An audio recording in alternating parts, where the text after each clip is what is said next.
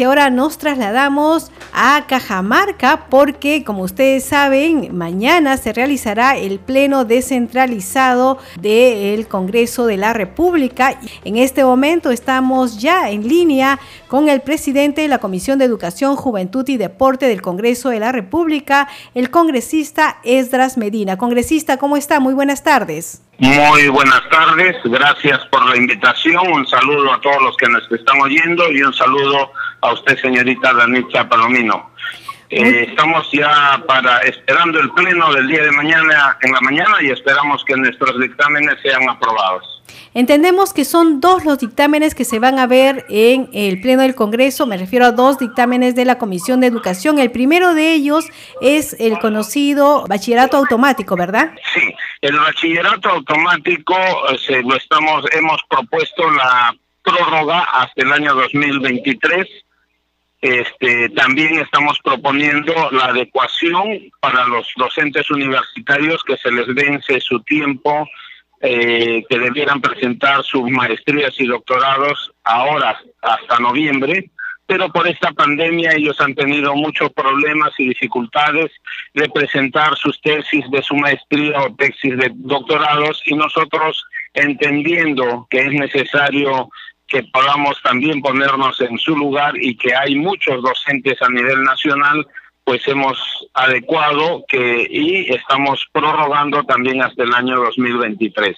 Esto significa, congresista, que los estudiantes universitarios que van a terminar sus estudios el 2021, el 2022 y el 2023 no eh, tendrán que presentar la tesis, ¿verdad? Sino que será automático precisamente por estas dificultades que ha habido con el, las clases remotas. Entiendo eso y por la pandemia. Así es, así es. Es decir, el, bachillerato va a ser un bachillerato automático.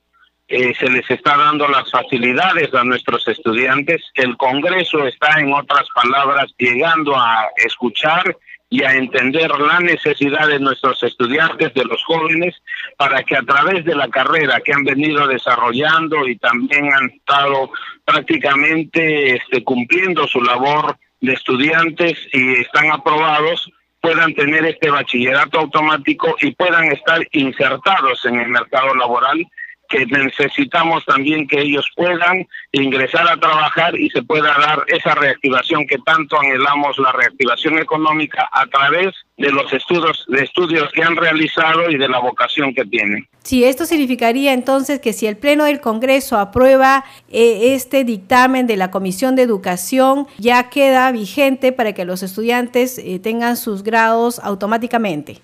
Sí, este, bueno, es una realidad que vivimos, hemos tenido mesas de trabajo, eh, varias mesas de trabajo, hemos escuchado a los estudiantes de las diferentes partes de las regiones, porque nuestro Perú es este plural, tenemos estudiantes de la región de la selva, la costa, el oriente, el centro, y realmente tienen esta necesidad que nosotros como congresistas tenemos que recibir y proyectar la ley. Espero que por mayoría o unanimidad, pues los congresistas escuchen el clamor de nuestros estudiantes.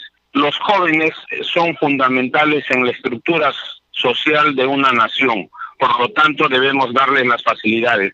No se les está quitando ninguna calidad educativa, más bien los estamos impulsando para que puedan a través de su grado bachiller automático seguir estudiando, puedan seguir trabajando, puedan insertarse en el sector laboral y puedan, en base a su trabajo, poder ir trabajando ya su tesis para su titulación. Sí, claro, uno de los argumentos que eh, daban los congresistas era que se tenía que incentivar la investigación en los estudiantes, pero dadas las circunstancias, eh, entendemos que los congresistas, la mayoría de los congresistas en la comisión decidieron aprobar este dictamen que será visto en el Pleno del Congreso. Otro tema, y quería que usted nos pueda explicar en qué consiste este tema de la adecuación de los docentes de universidades públicas y privadas respecto a la obtención de grados académicos. Esto se refiere al grado de maestría y doctorado, ¿verdad? Sí, todos los docentes universitarios tenían que haber estudiado una maestría o un doctorado para seguir siendo docentes, que muchos lo han hecho, lo han realizado, pero el problema es que nadie estuvo preparado para recibir esta pandemia.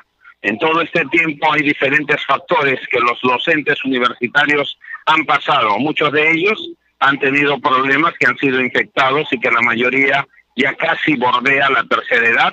Y los más afectados, pues los docentes son los que tienen la edad de 50 a 60 años, desde los 45 años, y esta pandemia ha afectado a esa edad y muchos han estado enfermos y no han podido cumplir con el desarrollo de su tesis. Para tener la grado de maestría tiene que presentar una tesis, entonces se han visto afectados y es por eso que les estamos ampliando, entendiendo eh, es uno de los factores, otro de los factores es lo económico que les ha golpeado. Recordemos que todos hemos estado prácticamente aislados, hemos estado en nuestros hogares, por esta pandemia y entonces nadie ha tenido eh, prácticamente calibrado lo que iba a suceder. Por lo tanto, muchos de ellos han venido, eh, que pertenecen a diferentes sindicatos de diferentes regiones, han solicitado se sirva eh, sirvamos nosotros ese puente de poder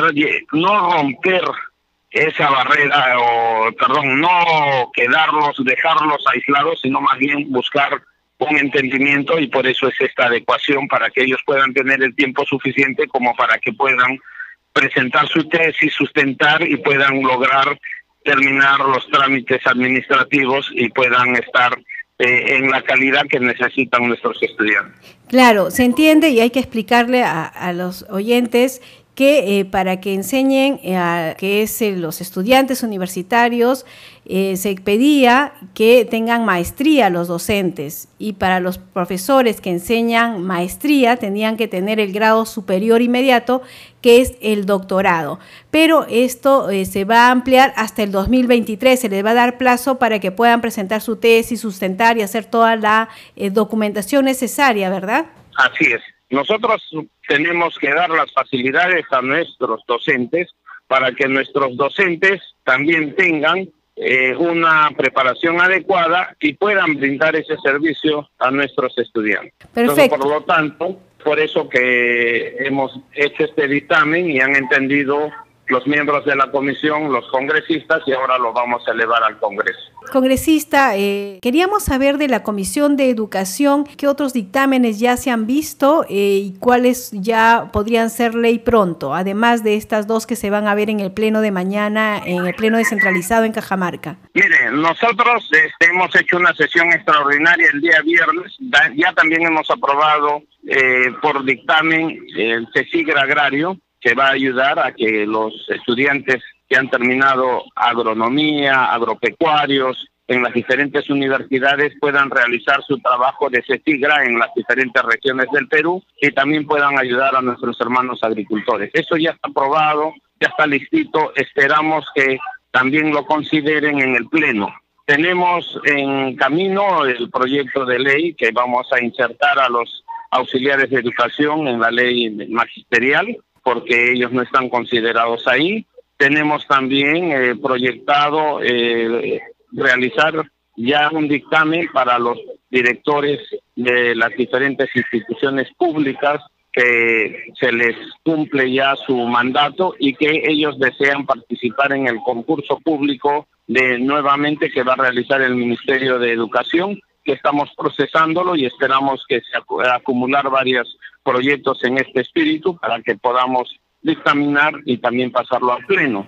Tenemos varios proyectos, eh, esperamos, eh, tenemos 82 proyectos eh, de ley, los estamos acumulando, hemos pedido también informes a las respectivas instituciones y a los gremios para poder debatir y poder y estamos realizando mesas de trabajo también para las clases semipresenciales con los directores, con los padres de familia estamos realizando un trabajo eh, más también de campo, ¿no? Con todos los entes que determinan algunos proyectos que son del sector de educación.